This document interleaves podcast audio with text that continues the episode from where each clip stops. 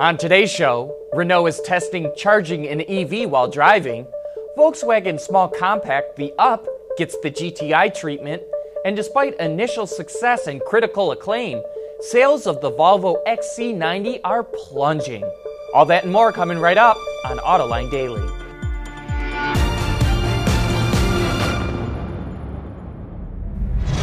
This is Autoline Daily, the show dedicated to enthusiasts of the automotive industry.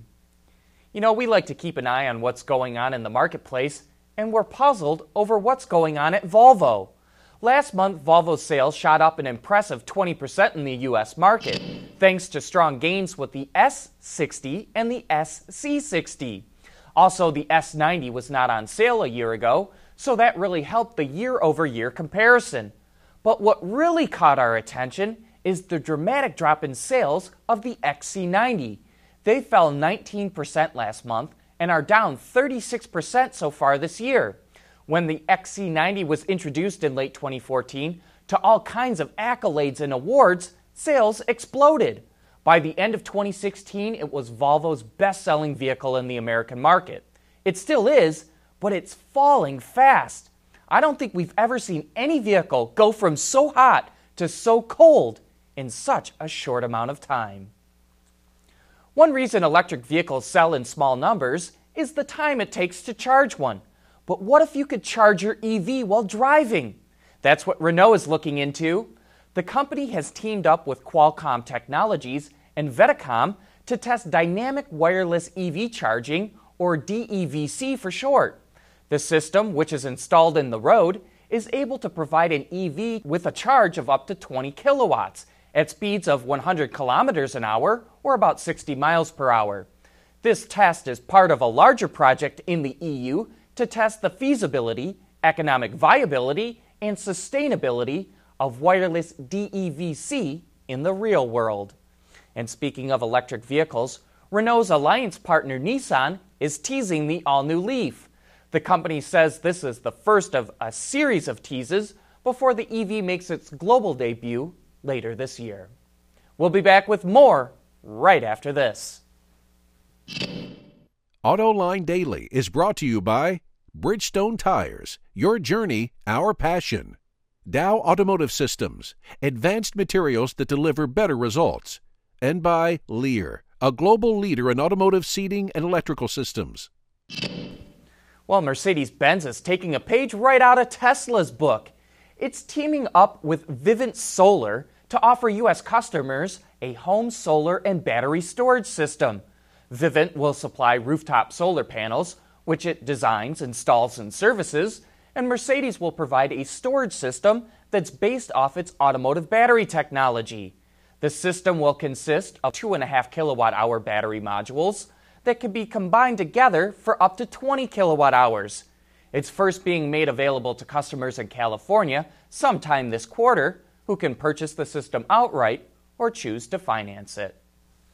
The GTI version of the Golf has made quite a name for itself over the years, even spawning GTI variants of other VW models, and now we're getting another. For the first time, Volkswagen's teeny tiny Up, which is not sold in the US, will get the GTI treatment.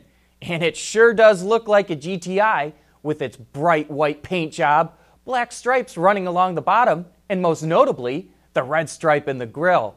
The interior also features a fading red to black dash trim piece, red accents on the steering wheel and shift knob, and a plaid or Clark pattern seat insert. But it wouldn't be a GTI without a little extra sportiness. The 1 liter turbocharged 3 cylinder now makes 114 horsepower, up from 89, and it's been lowered 15 millimeters, or a little over half an inch. The Up GTI will hit dealer lots next year.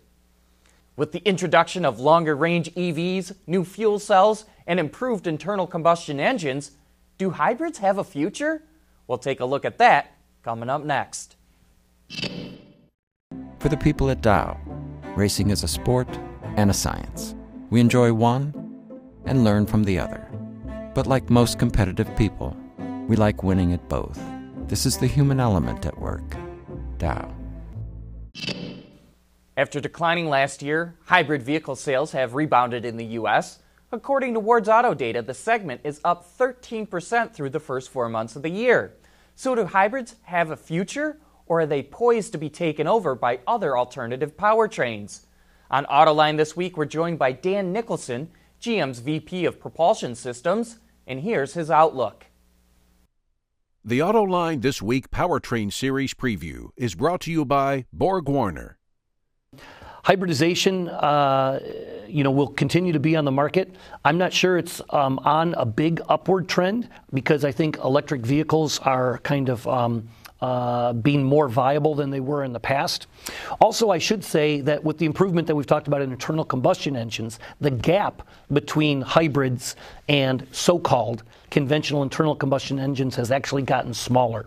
And so it makes it actually harder to justify the hybrids when the gap uh, is, is a little bit smaller. So you'll continue to see a lot of things from 48 volt to actual hybrids, um, and it's a very dynamic marketplace. I mean, um, OEMs really need to be up on a lot of technologies and choose very carefully um, to make good decisions for consumers.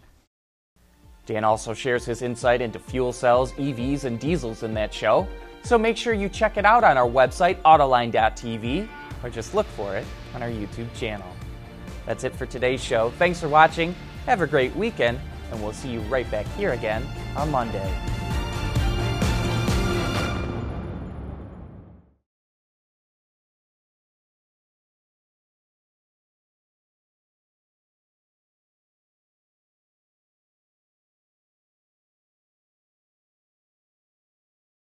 Wards is the industry leader for news, data, and analysis. That's why companies across the globe subscribe to our premium service, maybe even your own. Log in for subscriber access now. Check your company's intranet for details and rely on wardsauto.com to keep you informed.